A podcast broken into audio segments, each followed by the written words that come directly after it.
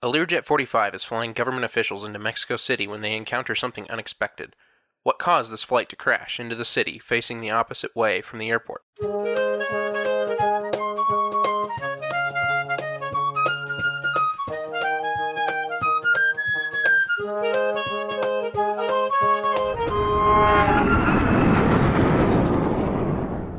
Welcome back to the Hard Landings Podcast, everybody. I'm Nick. I'm Miranda. I'm Christy. Today we have Uh, Kalen. yay Hey! new friend. Yeah. Well, I mean, we've known him for a while. well, yes, but new friend on the podcast. Kaylin's listened for a while, I think, and is caught up.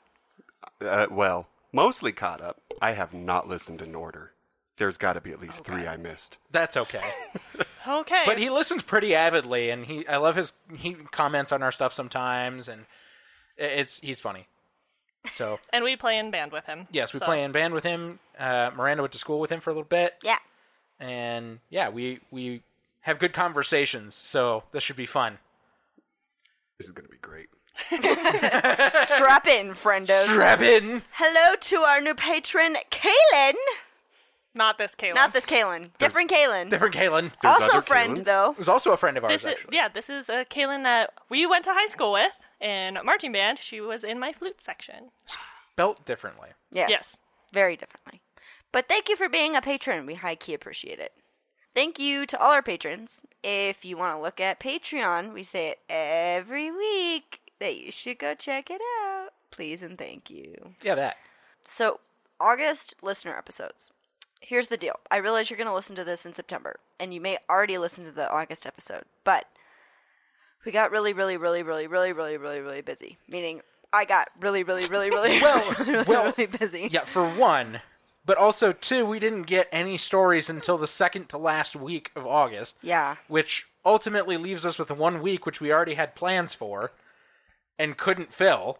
So we're recording it like one of the last days of August, and it may or may not come out actually in August. It might be uh, the first week of September. So sorry. I'm sorry, friends. I have so much stuff I have to do, Well, you started school. and I'm s- I'm so busy. also, to our flight crew patrons, I apologize in advance for not scheduling the Zoom call. I'm taking- This was care of also it. a thing. I was also busy. Did I mention I was really busy after not being in the classroom for 18 months? Yeah, it's a lot. Okay. Well, September listener story. Submit your stories. now, please God. Tell me how you Uh, or really as feel. soon as possible. Just a reminder, they are either your 9 11 remembrance stories, where you were, what you were doing, or any other big event If you- such as that. Where were you when yeah. stories? Yes. I expect at least one challenger one, because that's a big one. And we weren't alive, so I want to know. Speak for Thanks. yourself. I, well, the the three of us that are normally on the podcast were not born yet. Yes. It was ten years before I was born, and me and Christy, and then nine years before Yes. Nick was born. Nine years before I was born, yes. All right, enough of that s- stuff. What are we covering today, Nick? Today, we don't have a flight number. Oh. We are covering the 2008 Mexico City Learjet crash. The other 2008 Learjet crash. This is an important one. Thank you to our patron Chris for recommending this crash. Yeah. Thanks, Chris. So this crash happened on November 4th of 2008. This was a Learjet. What? You mean News it was a to Learjet me. crash? Learjet 45 with tail number X-ray Charlie dash Victor Mike Charlie. The airplane went by Mike Charlie over most of the radio calls, things like that. But I don't have any of the radio calls in here, so more to the point, that was how they referred to the airplane. This flight was from San Luis Potosi Airport to Mexico City, Benito Juarez International Airport. Benito Juarez de la Ciudad de Mexico. Yes. It's like Christy can speak Spanish or something. It's, it's there. That, that was required for this episode. We'll get to that later. Yes. The captain for this flight was to be Martin Oliva, and there's no flight hours, so. Awesome. Yep, we're just gonna keep going. The first officer was Alvaro Sanchez. Who was also a captain for the record. Yes, they were both technically captains, but Alvaro Sanchez was acting as the first officer. He was in the right seat and performing first officer duties on this flight. The flight was a government charter of several very high ranking government officials. One of the officials was Juan Camilo Mourinho, Mourinho, who was the top aide to the sitting Mexican president at the time. He was the interior secretary, I believe, Yes, he was Secretary of the Interior. Yes. and is the equivalent of the vice president of Mexico. Yep. So important. Importante. Yes. Oh my god. Also on board was ready for a long name Oh boy. Sure. Jose Luis Santiago Vasconcelos, who was the former Assistant Attorney General for Mexico and was leading the legal battle battle against the drug cartels in Mexico at the time, which in 2008 was a big year because they had gotten very bad. Big thing. Kalen's nodding his head like he knows what we're talking about. The flight departed San Luis Potosi at 6:04 p.m. local time. They climbed to a cruising altitude of 27,000 feet for the short flight. The tower controller then transferred the flight to the Sector 6 Mexico Control Center. As the flight entered the Mexico City area, they were transferred several more times to other frequencies to other controllers before reaching the approach controller. The approach controller then sequenced the flight into the approach for Mexico City, placing them in front of a Fokker 100. Yes, I'm sorry. We've covered this before. F O K K E R. Yes. Thank you. Moving on. Yes, a Fokker 100, and then behind a s- Boeing 767 300. Sizable airplane. Huge airplane. Big boy. Yes. 6:38 p.m. and 38 seconds. ATC cleared the 767 direct to the Mateo VOR to enter the ILS approach for 05 right. At 6:38 p.m. and 48 seconds, the ATC instructed the Learjet to reduce their speed to 200 knots. At 6:40 p.m. and 2 seconds, ATC asked the Learjet if they had turned toward the Mateo VOR yet, which they responded they had not. Five seconds later, the air traffic controller instructed the Learjet to fly direct to the Mateo VOR and adjust their speed to 220 knots. 6:40 p.m. and 34 seconds, ATC cleared the Learjet for the ILS approach to runway 05 right. 6:40 p.m. and 44 seconds, the ATC th- once again instructed the Learjet to maintain 220 knots. 6:40 p.m. and 50 seconds, the Learjet informed the air traffic controller that they were established at 220 knots at that moment. At 6:41 p.m. in 6 seconds, the air traffic controller instructed the 767 to reduce speed to 160 knots for spacing on an A318 ahead of them. 6:41 p.m. in 6 seconds, the air traffic controller cleared the 767 for the ILS approach for runway 05 right. They were already just about on that approach. 6:41 p.m. and 22 seconds, the air traffic controller cleared the Fokker to fly direct to the Mateo VOR at 200 knots, then made a separate call 10 seconds later, clearing them for the ILS approach for 05 right. So now all three airplanes have been cleared. These are the three airplanes that are sequenced with one another. At 6:41 p.m. and 59 seconds, the air traffic controller instructed the 767 to reduce speed to 150 knots, so getting slower and slower. At 6:42 p.m. and 22 seconds, the 767 crossed the Mateo VOR at approximately 224 knots, so still moving quite the rate of speed. At the same time, the Learjet was about 8 nautical miles northeast of the VOR at 272 knots, so also moving at quite the rate of speed. Weren't they supposed to be at 220 knots? Yes, and the 767 was supposed to be at 150 knots, so both were moving quite fast. Everyone's speeding here. Everybody's working on slowing down. It just takes some time. 6:44 p.m. and 8 seconds. The air traffic controller instructed the 767 to reduce their speed to the minimum approach speed. Slow down. He's trying to get the 767 to slow down. He- He's like, listen, I, I realize, I realize, big airplane, slow the f- down. Yeah. We've got another airplane right in front of you. You got to slow down. You gotta slow down. Yep. Yeah, it's been minutes by now Yes. that he's been saying slow down. Yes. Slow down. Slow down. Everyone Slow down. take a chill pill. Slow down. He's You need gotta a keep- chill. He's got to keep distance on everybody. The Learjet, still behind the 767, was nearly crossing the Mateo VOR at the time. At 6:44 p.m. and 14 seconds, the air traffic controller instructed the Learjet to reduce speed to 180 knots and descend to 9,700 feet. At 6:44 p.m. and 56 seconds, the air traffic controller instructed the Fokker to reduce their speed to 180 knots. 6:45 p.m. and 7 seconds, the air traffic controller instructed the 767 to contact the tower. And at 6:46 p.m. in five seconds, so almost a minute later, the air traffic controller then instructed the Learjet to do the same. The approach requires a left turn greater than 90 degrees toward the runway for final approach. The 767 made this turn and was followed a short while later by the Learjet.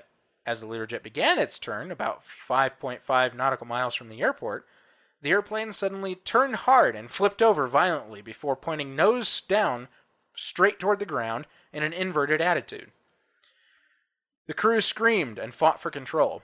The airplane began pulling up out of the loop that it was stuck in. At that moment, the airplane was pointed straight down a city block in the busy financial district of Mexico City during rush hour. The airplane struck the street and slid, speeding toward a building and cars where it impacted hard and exploded into flames. Pedestrians scrambled all over. Some ran before the airplane struck the ground. Some didn't notice the airplane until it was too late. Several cars and a newsstand burst into flames and burned along with the main wreckage of the airplane. The flames burned high, some above the surrounding buildings. The buildings were scorched. In all, all nine on board, the three crew members, there was a, a flight attendant, as well as six passengers, perished in the accident, as well as seven people on the ground perished. Also, 40 people were injured in this accident. From the time that the airplane flipped over to the time it hit the ground was 14 seconds. It's that's all it takes. That was no time at all. And that's it. That's how fast this happened. And now Christy will tell us why. Uh, and, uh, eventually. Eventually. This investigation was performed by the Dirección General de Aeronáutica Civil de Mexico, or the DGAC. Any questions? Well, and they enlisted the help of both the United States NTSB and the Federal Bureau of Investigation, or the FBI. Did they think there was a bomb on board? Mind you, there's some politicians on board. this is very Oh, I guess important. that makes sense. in Mexico, where all everything's going crazy. Oh, Yep. Yeah. So, since the plane crashed into the financial district during rush hour, it was very difficult to sort through the wreckage and figure out what was plane, what was car, and what was building. Investigators also had a ton of pressure from the president of Mexico, as this was essentially his vice president and was a good friend. Since he and the quote unquote drug czar were both on board, there was obviously a lot of concern that this was an assassination conducted by a drug cartel or similar criminal enterprise, which is why the FBI was brought in. The FBI took a lot of swabs of debris, including from wreckage that wasn't part of the plane, and ran forensic analyses to find out if there was any residue from a bomb. But that takes time. Meanwhile, investigators were able to establish that the whole plane was indeed at the crash site, nose to tail, so they deemed it unlikely that a bomb was to blame. And this was later proven when the swabs for explosive residue came back negative. Which makes sense because if a bomb blew up in the air, there wouldn't be concentrated wreckage in one spot. Correct. Yeah. The flight data recorder was found fairly quickly, but crews struggled to locate the cockpit voice recorder. The crews were told that the CVR probably wasn't orange anymore, with what with the fire. But it still took quite some time before some tech decided to lift up a piece of debris that had been walked over numerous times, and the CVR was on its side under it. They found it. Good job, guys. Well, at least they found it. Yep. Was it still orange? Oh, No. I can actually show you a picture. One of the NTSB investigators was interviewed during the air disasters episode and, in fact, said, I walked over that piece of debris like 10 times. Yeah. Funny, if you don't move stuff, you can't find stuff. Fun fact. Yeah, but wouldn't they try to keep from moving stuff too much at the early stage? Yes. So this was the FDR, still nice and orange, and this was the CVR, still nice and black. Ooh, wait, that there's a CVR in there? Yes, Yes. it's that black thing. Okay. The brown thing is the CVR. Yep. Yep. Yep. Okay. That's why they had a hard time finding it. Okay. Both black boxes were sent to NTSB headquarters in Washington, D.C. for analysis, as Mexico did not have the uh, adequate labs to process that information. Yeah. And both tapes were able to be recovered in full. Huzzah! However, Dang it. the data from the FDR was two years old. What? I was just about to say the same thing. So, to be fair, I've watched the air disasters episode on this, but it was years ago. And so I know what happened, but I don't know the specifics. So I'm like, what? So the FDR stopped working two years before the accident and was useless. Yay! Oh, Uh huh.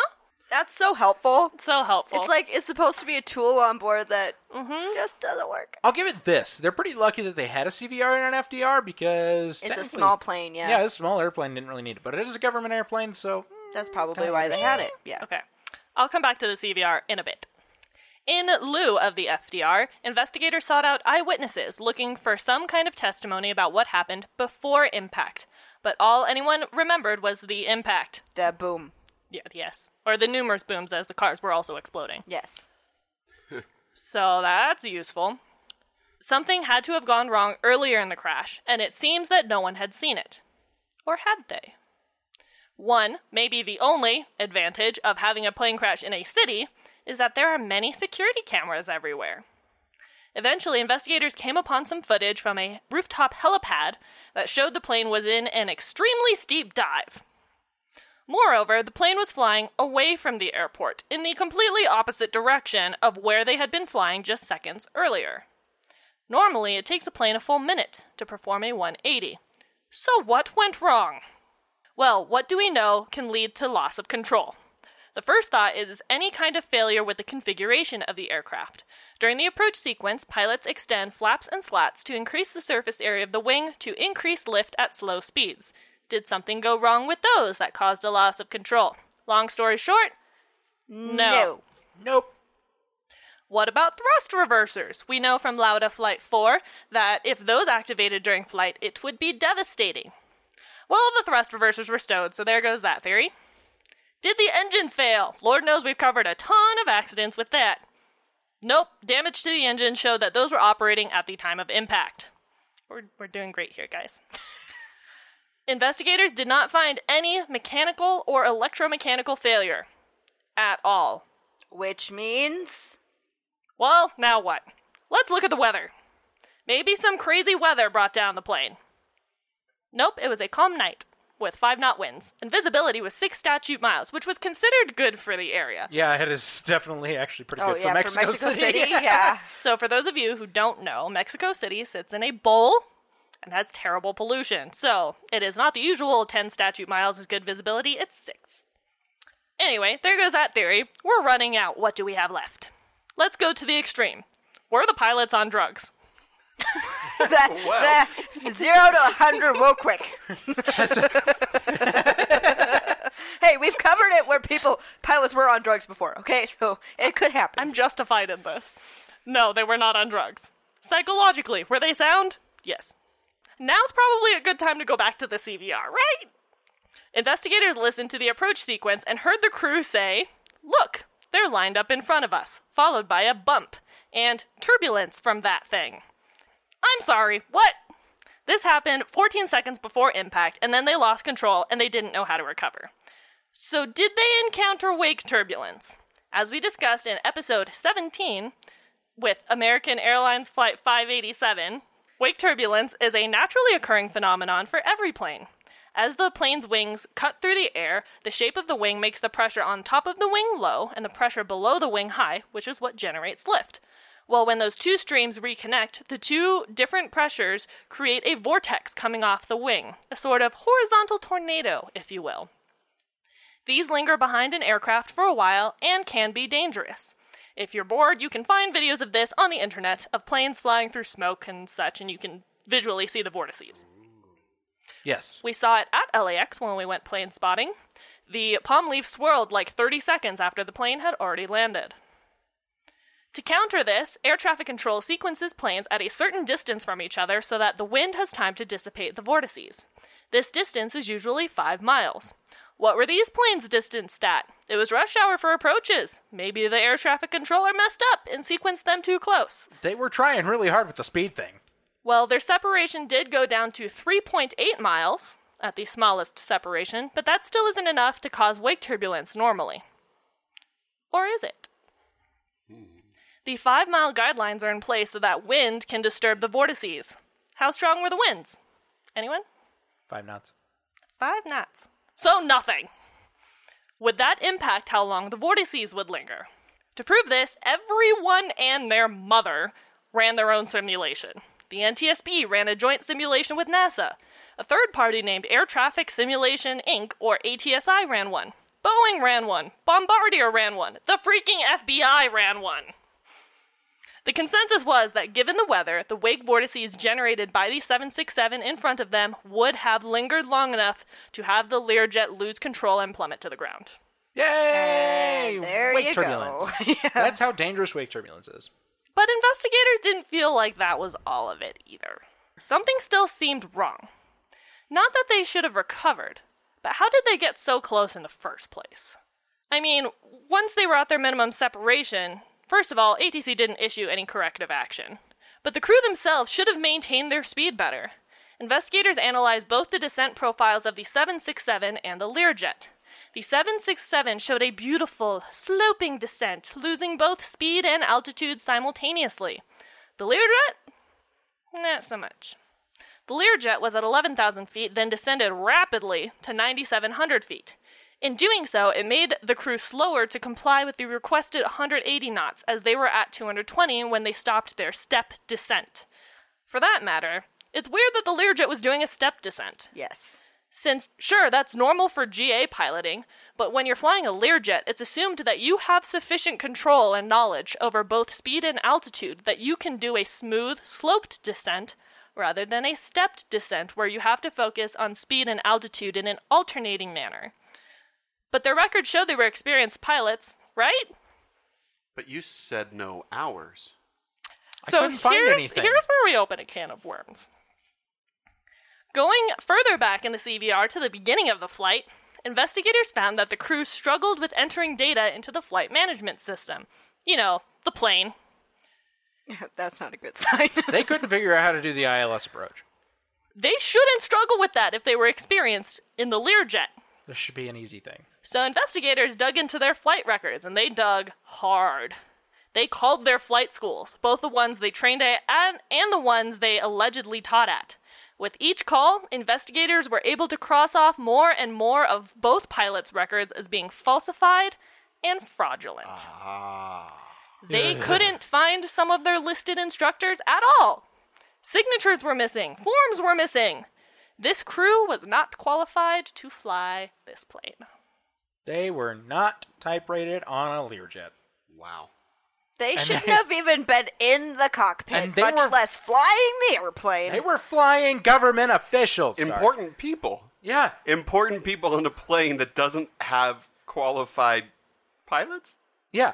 Imagine Air Force One or Air Force Two with a rookie pilot. Bad. Not with a rookie pilot, with with a guitarist. yeah. That's basically how good they were at. They took advantage of the system and found it fairly easy to falsify records and were able to get into this position. you know, I find I find it very very interesting that they were able to do that and no one double checked anything. No one called flight schools, no one checked the forms, no one did any Well, any checking. And it's not that they didn't know how to fly a plane. They did have some time on the Learjet. But no one at the school was checking their records either. So I don't know if you talk about this later, but eventually the flight schools got suspended. Since, uh, They're not doing their job. yeah, So they they know they know how to fly the Learjet. sort of. At least well, better than I could. So they can Yes. kind of fly it. They don't know anything about their hours. Do they have any information on their history as pilots? Like They don't know how much is real. Yeah, they couldn't figure out how much was so they know they've been on a plane before, but Well, to, Past to that. put it simply, right? Like I wouldn't know how to take off in a Learjet. Like they were able to take off, they were able to have the right configuration. They probably would have had the right configuration going into Mexico City. But the problem is, is they don't know how experienced that was, and that's probably why they were like, why are they doing a step descent when they should be doing a slope descent? And maybe it's possibility they had no idea how to do a slope descent. they didn't have that level of control over simultaneous speed and altitude loss. They had to do it alternating. So you'd lose altitude, then you lose speed, then you lose altitude, then you lose speed. And the next question would be they didn't know how to get to the ILS. Were they instrument rated? Because Who freaking knows? if they weren't, Yeah. then that would make sense. They wouldn't understand that you have to tune into a certain frequency, and that frequency would help you get to the runway. So, stor moral of the story: double check, checks and balances. And one of the things that someone in the air disasters episode said, you would think you wouldn't falsify this kind of thing because it's your life at risk too. You're flying a plane. You are on board. Yeah. It is as much your You would life on think, the line yeah. as anybody else's. I may maybe the paycheck was good enough that they were like, eh, it doesn't matter. That is probably the case, The unfortunately. part that kills me is it's both of them. yes, It's not just one of them. It's both of them. and one of them was a captain. Both of them were captains. Captain, captain. both were captains. First, Quote unquote. So Or were Uh, they? or were they? They weren't in anything. Yeah. It turns out. They were pilots, They were Some sitting kind in of the pilots. chairs. Yeah, they were seats and chairs. That's pretty much it. or as Yep. Kalen uh, clearly put it, guitarists. I mean, for lack of a better analogy, this would be like if Brendan sat in a Learjet. He's like, I can probably do some things. yeah, he could probably figure it out, but would I Probably not. trust? He Would I might get be- in the plane with him? He might I be more really- competent. Maybe. I don't know. He probably wouldn't know how to put information in the FMS on a Learjet either. Maybe not, but he could probably figure it out. He could definitely figure out how to do an ILS. That's fair. All right, we're gonna take our brick break, and we'll come back, and your girl's gonna do conclusions. Bring it back! Bring it back. Hey, it's Ryan Reynolds, and I'm here with Keith, co star of my upcoming film, If, only in theaters, May 17th. Do you want to tell people the big news? All right, I'll do it. Sign up now and you'll get unlimited for $15 a month and six months of Paramount Plus Essential Plan on us. Mintmobile.com slash switch. Upfront payment of $45 equivalent to $15 per month. Unlimited over 40 gigabytes per month. Face lower speeds. Videos at 480p. Active Mint customers by 531.24 get six months of Paramount Plus Essential Plan. Auto renews after six months. Offer ends May 31st, 2024. Separate Paramount Plus registration required. Terms and conditions apply if rated PG. One thing I forgot to mention, and I'm just now realizing, this entire report was in Spanish. Yeah. Daniel, So Miranda translated her part. I did. I, for the most part, read the entire analysis verbatim. I, I took five years of Spanish, and I am somewhat competent. between my Italian, French, and Spanish experience, I understand a lot of Latin roots and things, and I was able to basically read this report and such. I didn't really leave anything out, but there was a couple of details I had to leave out, much like I would normally, for the sake of the story. So that said, I mean, I was able to pretty much read the story as it was. They did leave out the accident portion, so I had to come up with that. So if you send us a recommendation with a report that's in Spanish, we'll probably hate you a little bit, But we can read it. but we'll make do. I could have figured it out, but do I want to read those, figure that out while I'm trying to read? No, not really. So, with that being said, conclusions. Not findings, conclusions. Conclusions. Number one, same as always, the aircraft was certified and equipped with everything it was supposed to be. blah, yes, blah, but blah. number Oh. two. the maintenance of the same was applied according to, so it was up to date with maintenance. That's not what I was expecting. Number Three, three? there was no evidence of mechanical failure of the aircraft or Man, any of its They components. just skipped over the one that I was really excited to hear. it's coming. I'm sure it's coming. it's usually the second finding. I know. Number four, there are no elements that allow suspecting that the plane was carrying fire during the fall or that it was fragmented before impact. This is uh, from- Translation? Trans- translated. There's no evidence Yay. it was bombed. It, wa- there was no bomb. Ah, Everything was at the carrying fire. yes. Better than electricity. electricity. I will never get over that. That Was, was a whole line in the Russian translated report. That was fantastic. that Russian? No, Pretty it sure. was Chinese. I was Chinese. You're right. It was Chinese. Electricity. and turtles. I'm like, what the f- Yeah. do turtles have to do with anything? Turtles on the windshield. It's fine. I still don't know what that means. So snakes on a plane was inaccurate because they had It's turtles. it's turtles on the Or didn't have windshield. turtles. Turtles on the windshield. Number five, there was no adverse weather condition that could have contributed to the accident, so it was clear. The crew and the air traffic controllers had valid certificates of psychological aptitude in which they were ruled as suitable for their functions. they weren't crazy. They weren't crazy. According to their supposed medicals. Eventually, one day we'll cover a crash where that's not the case.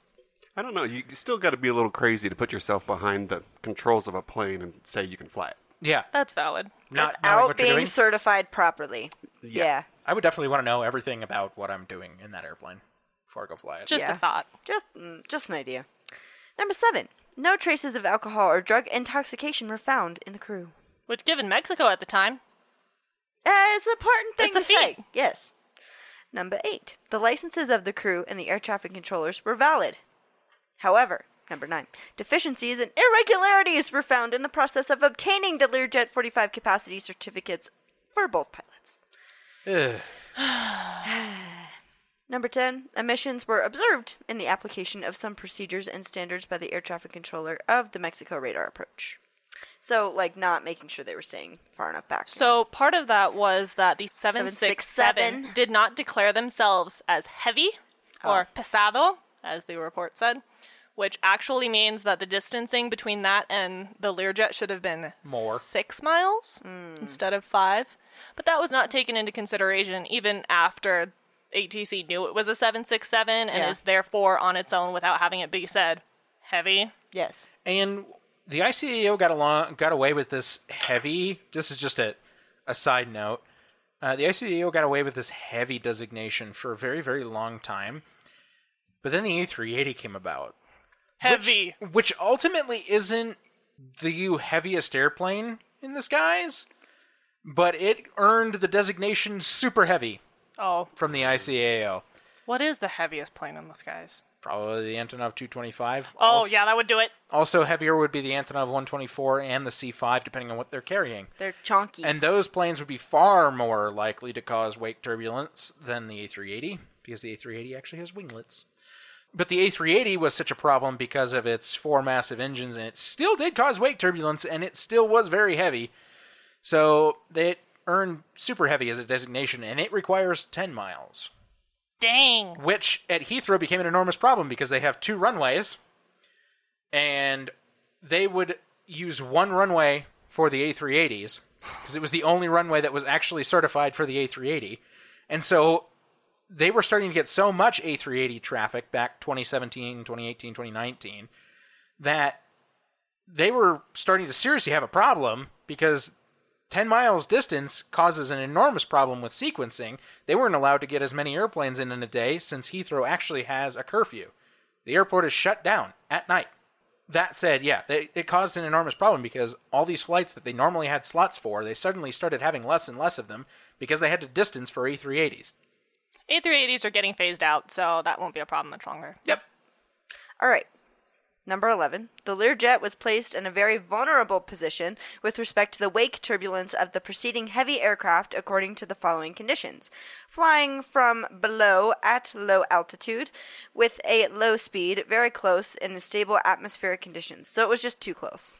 And it didn't have enough wind to get the wake turbulence between the planes. And furthermore, because they were using a step descent instead of a slope descent, they were actually below the 767, and vortices tend to trail downward. Yes. So they were more in the path of the vortices. It was just a perfect storm for them. Is bad. as usual.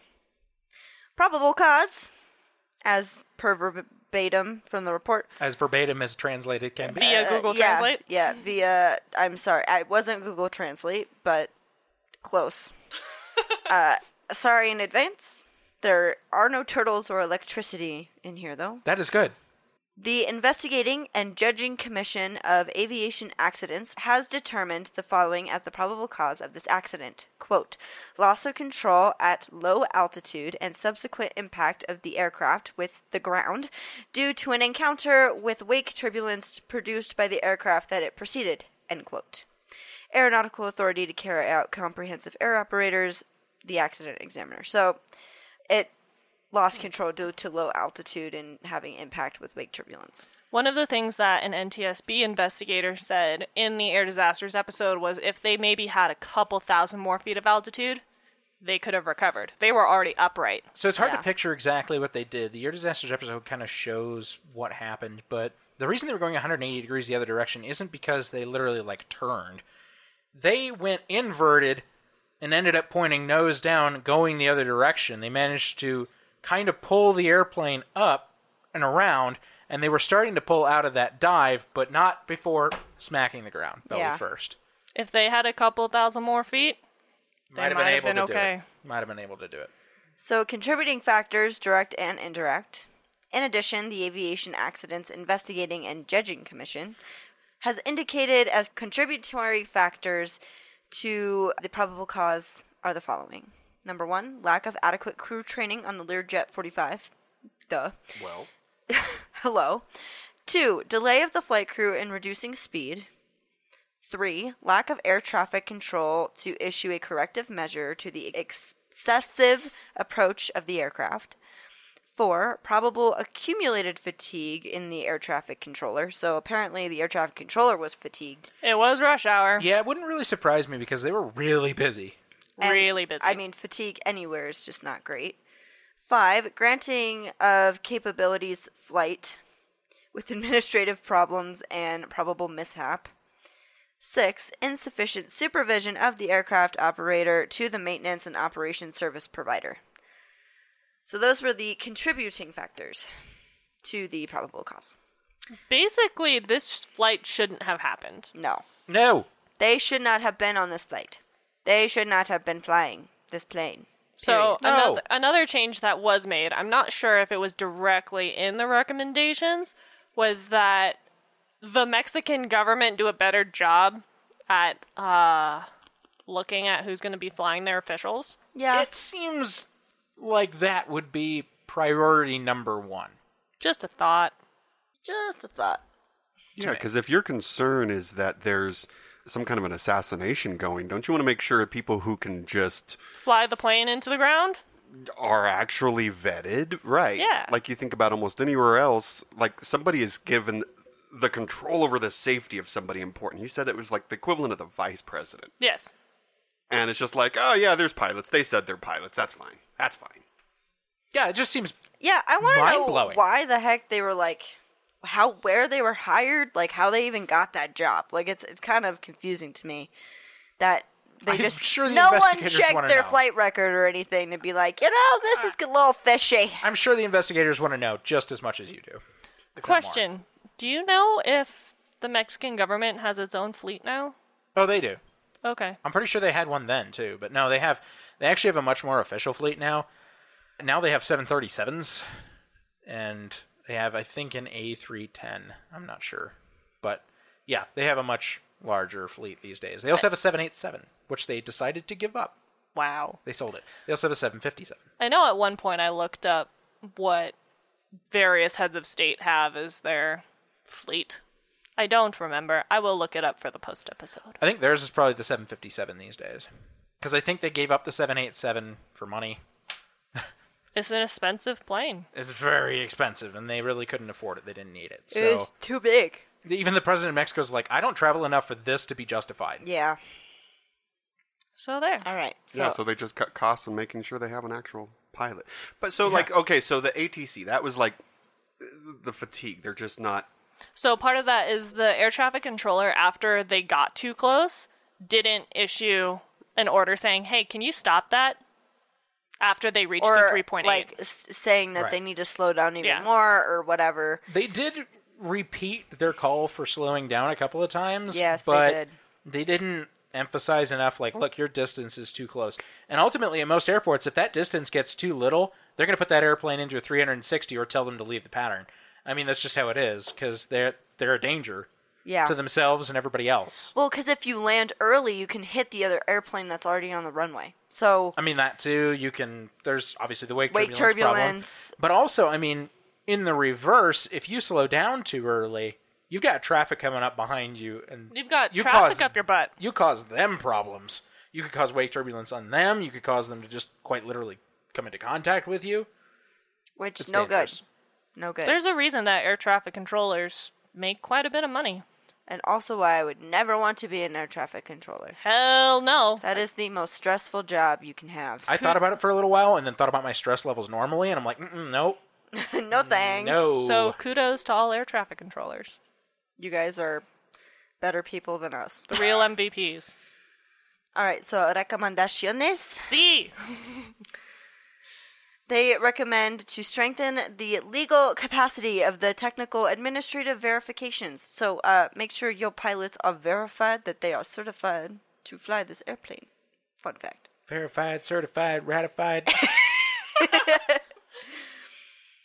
They recommend to strengthen the operational capacity and the availability of human, financial, and material resources of the Aeronautical Authority. That one's a little confusing. I assume this has to do with the maintenance of the airplane in some regard and the expensive costs of maintaining and dealing with airplanes. Sure, we'll go with that. So that one sounded like they're basically just saying, "Hey, uh, they need funding to do their job effectively." Yeah. Yeah, pretty much. I mean, to me, maybe it has to do with the administrative side of things that they didn't have enough money to vet pilots. Like, they just didn't have anybody in the role to vet pilots.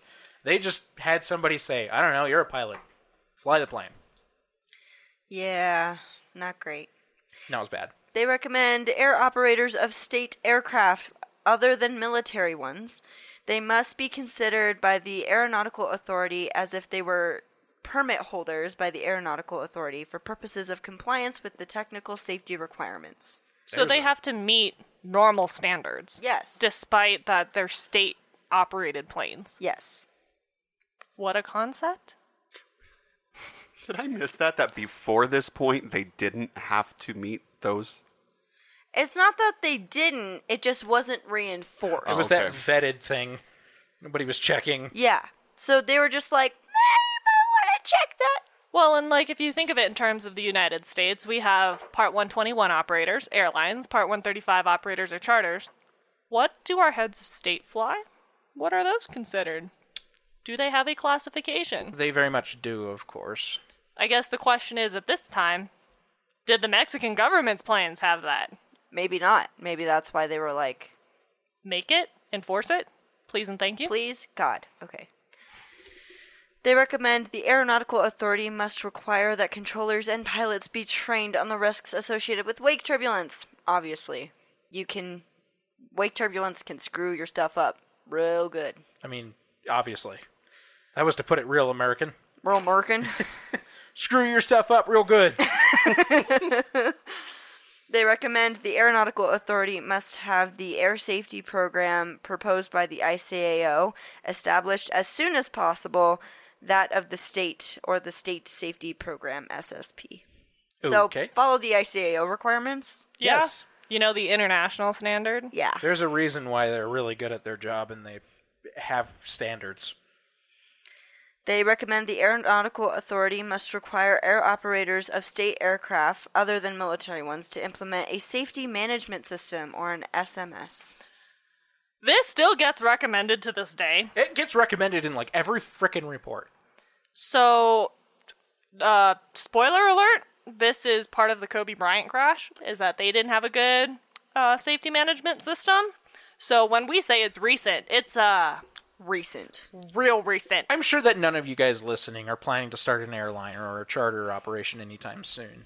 But if you are, by any happenstance, priority number one, please Safety management system. create a safety management system, a safety safety management team. There are people who's literally they specialize in this for a reason. Thank you for coming to our TED Talk. and moving on. They recommend the Aeronautical Authority E SENEAM and the ICAO must im- immediately review the current classification of light, medium, and heavy aircraft to establish a new classification that offers and applies greater safety margins, which we talked about with the, you know, Airbus Yes. A380 and all that. I think that somehow this was classified as a medium airplane. And it really should be a light. Mm. Yeah. It's I'd argue really not, small. though. It's small, but it's still in a it's a turbine. yeah, but Power it ain't. aircraft. It's not like a baby bus or a thirty-seven. No, it's not. But I this have a still hard falls time putting into- those two in the same category. I understand that, but those are still considered, I mean, large aircraft because, yeah, I mean, if you if you range an airplane from the smallest they make to the largest they make, this definitely is somewhere in the middle. A Learjet is right smack in the middle. Like, so the ratings just like kind of like their their their general mass, their depl- displacement of the air that they're moving, essentially. Then yeah. Essentially, I mean, yeah, and I mean, when you're talking about number of passengers, the way they operate, things like that, because this airplane can operate beyond the capabilities of an airliner. An airliner's max altitude is typically 39 to 40,000 feet. These things have an operating altitude of like 55. Yeah, but as Ceiling. far as I mean, in terms of displaced air and produced wake turbulence on approach, I have a hard time putting them in the same category as a baby bus or a 37. which I understand, but I think it has to, a lot to do with speed, and then how the wings are formed. Which these have winglets, so they can This still is- dissipate a bit. This entire conversation is why they have this recommendation. Exactly. it's like, guess what, guys? That's why Exactly. they had the no, recommendation. you're right. Absolutely, absolutely, it's true. Because the classifications, I mean, they could say that this is a medium, and then they look back at it and they're like, uh, you know, I don't know. maybe not. And maybe like having an extra one, like at w- wide bodies or like or a medium light. or medium or medium heavy or whatever, you Yeah. know. Well, that's so, why they have super heavy, heavy, and then I know, but we're that's talking about stuff way bigger than what we're talking about. yeah. But I mean, you can designate a seven five seven as heavy. Yes, but I, I'm still like I'm still stuck on the 37 versus a Learjet. Those two I feel like should not be in the same category, and in Ah. this system are. I'd argue they are. I mean, I Okay. really can see them the same. I- Well, then I just really- give them a sub medium. If we have super heavy, we can have a sub medium. I like Caitlin's there we go. idea. I was gonna say we're not gonna. we should put agree, him in charge of this. But yeah, that's exactly why they had this recommendation because they're like, ah, we actually don't know. you should look at that. They probably had this same conversation, realized, you know, we can't come up with it. Let's just put it in the recommendation. Somebody else is figuring this Pretty out. much. Hey, you guys who are in charge of all the stuffs, you figure it out. I don't want to do it. Yeah.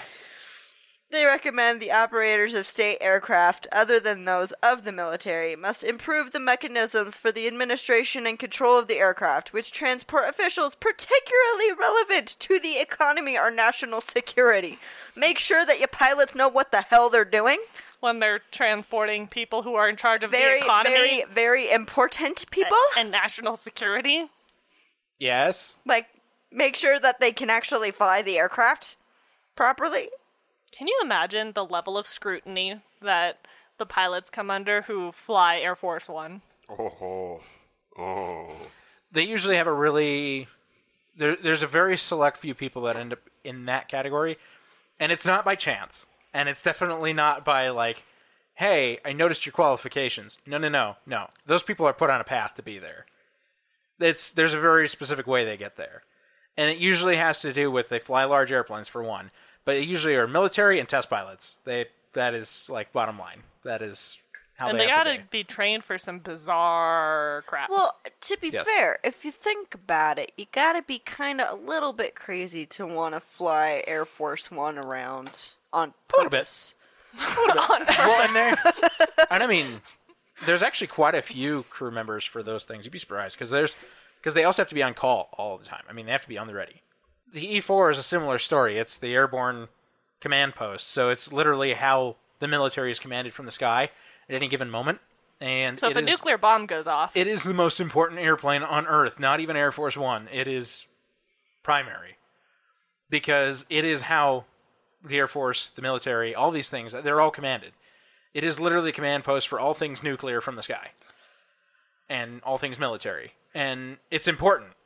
So they, the same story, like they have a couple of them and they're getting ready to replace them before too long, but they are on call all the time. There's a crew literally sitting in the aren't, airplane. aren't the 24/7. engines running the full time too? Now, the engines don't have to necessarily be running, but the crew has to be on board All the time. all the time.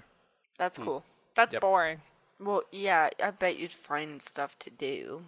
Yeah, it's just like your post. Like, hey, I'm not flying anywhere, but I got a switch with me. And there's there's an enormous amount of Exactly. secrecy behind obviously that airplane as well as Air Force 1, but the one thing that we do know about them is primarily that they're very analog. They have to be. Yep, because analog can't be hacked. Yep. Most of fact. what those airplanes run on is still very antiquated, but that's for a reason. So when they make a Ah. new airplane, they have to make it the old-fashioned way. Steam Yeah. gauges. Yep, steam gauges for days. Ugh. And and uh, as a matter of fact, like their radios, they can they have a round the world antenna that stretches out some ridiculous amount of distance behind the airplane. They can release it at any given moment. It's cool. Anyways, we got way off track. Yeah, we did, but it- it's uh, rel- It's relevant. It's relevant, right? I mean, make sure you know who's flying your aircraft. Last recommendation. All right. They recommend The existing mechanisms available to the aeronautical authority should be strengthened to achieve better supervision of the operation and technical administrative procedures of the aeronautical education, training, and training centers, and the processes for issuing licenses to aeronautical technical personnel. What a concept. Make sure that they're frickin' certified before you give them a certificate to fly a plane. And like check their hours and make sure they're Verify. not falsifying records. This is all way too reasonable. Yeah. Yeah. Th- th- this is this is way too rational of an approach to Uh, clearly. planes. Yeah. Clearly, because they Clearly. didn't do it. So, Right. so now now they have to do it. they're like, "Ah." Well, Kaylin, do you have any questions for us? Oh man, so so many of of of the how, like how it even gets this far. Like obviously, there's going to be those people who are just like conspiracy, conspiracy, and honestly, not enough of that says absolutely not because it's crazy That it happened. that also it happened. This was Yeah. 2008. We're not talking 1980s, 1970, 2008. Are you kidding me? You couldn't figure out that these pilots weren't supposed to be in this plane in 2008? Well, and that's part of it is that Mexico hasn't had the most uh, reliable of governments in its history. It has a history of corruption. So it's not supremely difficult to falsify records like that. It has a present of corruption. Yeah, it- like the every- 2008 isn't. every bit of and this goes for a lot of places in the world i mean i'm half italian and i can tell you that the italian government has always been so corrupt and so messed up and it's much in the same way in mexico i mean they just they have a messed up governmental system the corruption is allowed to exist because there isn't enough oversight. We in the United States are notorious for ridiculous levels of oversight and we also and have regulations corruption. and crap. And we still have corruption, but there wasn't enough oversight, which is how these things are allowed to happen and how corruption is allowed to perpetuate. And so if no one is overseeing, then these things can happen. Yeah, like It's- none of this tells me like, oh, hey, this was planned because it kind of was a perfect storm of a bunch of Yeah. stuff. But I just immediately hear like, oh, the corruption of oh, well, these pilots got that job it maybe because they knew somebody and they were making money and they're like, oh yeah, sure, let's do this, and then you know just crash the plane. Yeah. Well, and Okay. in in these countries, it's harder to make money. So when you find a way to make good money, you do it. yeah they're going to do whatever it takes right or wrong to get there At least they were. I mean, they were probably thinking. At least we're not in a drug cartel. and to be fair I don't, again i don't know how long they were getting away with this but they were getting away with it for a while i think these They, pilots they they would have to. I don't think they would have taken that job if they had just falsified their records. Yeah, I mean, there recently, must have been you know? some extent It had to of, be like- like, years and years of planning and falsifying records before it got to this point. Because if you don't know really how to fly the aircraft, you probably wouldn't want to fly the aircraft. See, in most countries, the or I shouldn't say most, but in a lot of countries like the United States, there's a very easy workaround for this, and I'm pretty sure this is what they do in Mexico now in order for this to not be a problem. Um, one, don't use a Learjet. Which, yes. well, But if you're gonna use a Learjet, two, just make the pilots come from the Air Force. Yeah. They have to be active military. They should be active Air Force pilots, and that's what they are. In the US, in Canada, in Germany, for all their heads of state, they are active Air Force pilots. That is their job. That is what they do. They come up through the Air Force, get all their hours, get their training, all these things, and they put them in that job. and now you get to fly a giant seven four seven, Yes. but with steam gauges. yes. Yay. I just Unless- think how back to my my first job when I was I don't know 16, 17. Yeah, Mm-hmm. I sure falsified my records because it was I was supposed to be eighteen, and I'm like, here's my high school ID. I'm eighteen. Just trust me. Yeah, I mean, But that was not flying a plane. right, it's a whole different thing than flying a plane. Like, yeah, I need money, but I'm not like, hey, give me this job. I can fly a plane, sure. Right, that's different. Well, and, and as you said before, Nick, you're putting your own life in danger as well as everyone else on board. You're as much in the way as everybody else. That's just that's. I mean, yeah, y- your It- life is on the line. Because there's been a lot of times where crashes have happened and the flight crew don't survive, but the passengers do.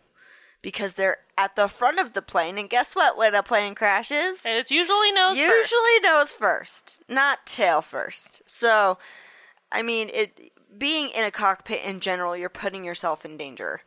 Um, like I said, they had to have a certain amount of confidence with the plane, or they wouldn't. I don't think they would have flown it. They had some hours on it. I mean, not Well, every clearly. record was false, but just a lot of it. You know what I'd be curious of as a fallout of this? How many other pilots? yeah, that's a good point. So an interesting thing happened a little while back, and this is in Pakistan. Oh, yes. I wish I could say that false flying records is a thing of the past, but uh, Pakistan International Airlines is a very well known airline, and actually, they were certified around the world. They were an ICO recognized airline. They fly to all over the world. Um, for a period of time, they even flew to the United States, and they were very active in Europe. They were active all over. Well, that since got shut down in 2019 when it was discovered, which I think we talked about this on the podcast. In the yeah, past. after the crash happened, right after we started the podcast, right? Yeah, I'm pretty sure the uh, the A320 that uh, crashed uh, on the runway Yeah. or just short of the runway in the Yeah. city. Yeah, they found out that I think it was like 60% or 70% of the pilots at PIA false records. Massive airline. I mean, they're flying triple sevens, they're flying big airplanes all over the world. And suddenly they were banned from Europe, they were banned from North America, they were banned from most of Asia, they were banned. I mean, they were Ugh. They're working their way back now. They immediately suspended the licenses of every pilot and then figured out who was correct, who did have the right records and real records, and uh, went from there.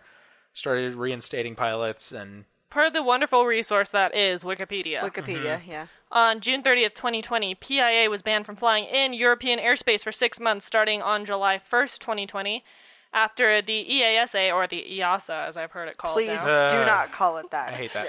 determined that the airline was not capable of certifying and overseeing its operators and aircraft in accordance with applicable international standards. This decision was made soon after it was revealed that at least a third of all pilots' licenses issued in Pakistan were fraudulent. By July 9th, 2020, the airline was also banned by the United Kingdom and the United States. So there you go. There's the real story. I mean, I don't know how real that is. either, That was but just it's- last year. Yeah, that was Yes. just last year. So yeah, I mean, this shows you how this can still be a very prevalent problem. And Pakistan International Airlines is, I believe, how the head of state flies from Pakistan. Oh. Well, that's unfortunate. I mean, there's also kind of well, not similar anymore. things. no, well, yes. Well, it's it's interesting because this isn't like kind of deviating a little bit, but this doesn't necessarily have to do with records. But then there's financial problems too. When airlines start having financial problems, and they can't handle a pandemic, for example, like Alitalia. it is not how the head of state gets around. Okay, they have their own. Since 2010, uh, Gulfstream 4 is being operated by Pakistan Air Force, Okay then. as well as four helicopters are also on the president and prime minister disposal. You said Every flight. since 2010, Mm-hmm. Yes. so just a couple years after Mexico. It's almost like they were listening. Yeah, yeah. I'm also pretty sure this report came out in 2009. So, So yeah, they're like, oh, you know what? We're kind of doing the same thing. We're not licensing our pilots. yeah, we we got to should change probably something. do something about that. Is Or this? maybe, just maybe, we should use military pilots. You know, you, you, there was an episode sometime within this last two years. Thanks. Uh, there, Yeah. there, there was an episode where you were saying how a country's airline was prevented from go you know, using any other country's airspace, but I don't think it was Pakistan. Garuda has had some problems in the past. That was it. Garuda Indonesia was banned from most places, and they still are banned a few places, but they're they're so radically changed over the Yeah. last ten years that they've pretty well turned themselves into a really good airline, actually. going back to our previous conversation, prior to 2010, yes, they were flown around by PIA. Yeah, there you go. See, that's what I thought. And Hmm. kind of along a different line, but the the Pope, Oh, yes. the Pope, which always flies on Pope One, is always just an Alitalia flight, which is literally just an Alitalia airplane. They would use that's the air, air, major airline in Italy. They would just charter one of the airplanes, one of the large airplanes, to fly him around the world. That's what they would do. But Alitalia has notoriously always had financial problems. They've been in and out of being government owned and being private uh, privately owned f- since they we, they began. And Alitalia finally, when the pandemic hit, they just didn't have any money to not operate. And they finally, technically, went under. But the government, once again, bought them. Ah, Subsidized them. They bought them, and they're about to restart as Okay. they're designated as ITA. Bringing this back to this episode. So, I have a list of all air transport for heads of state and government for the world. For Mexico, as of February 2016, the air fleet of the President of Mexico had a total of 18 aircraft, which are described below 17878, which obviously we just said is gone. Yeah, I mean, this is a record from 2016. That's a little old now. a Boeing 757 200, two Boeing 737 300s, and then a bunch, including a couple Learjets. Well, now they have like four 737 800s.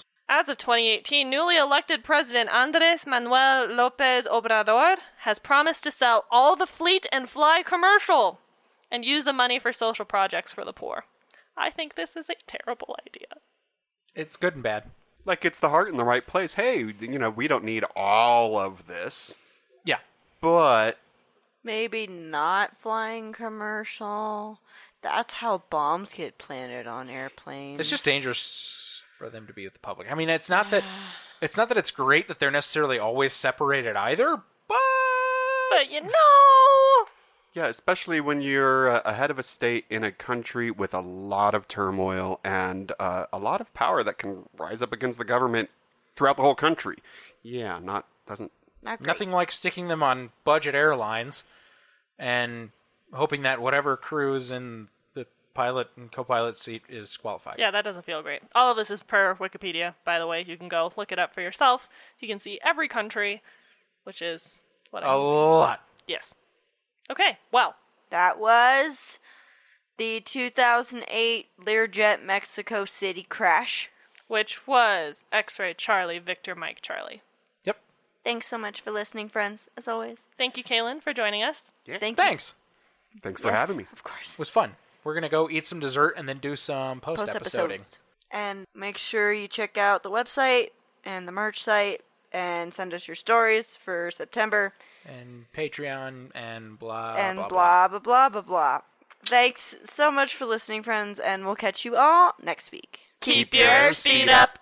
Please like and follow us on Facebook and Instagram at Hardlandings Podcast and on Twitter at Hardlandings Pod. Subscribe and leave a five star review on the platform you are using to listen. If you would like to see photos and sources for this episode, please visit us at heartlandingspodcast.com, where you can also leave us feedback and ask questions. This episode was researched and written by Nick and Christy. Our theme song was written by Miranda and performed by all three of us plus Leo. And our logo is by Naomi from Not a Monster, Not a Boogeyman. Thanks for listening. Catch you next time.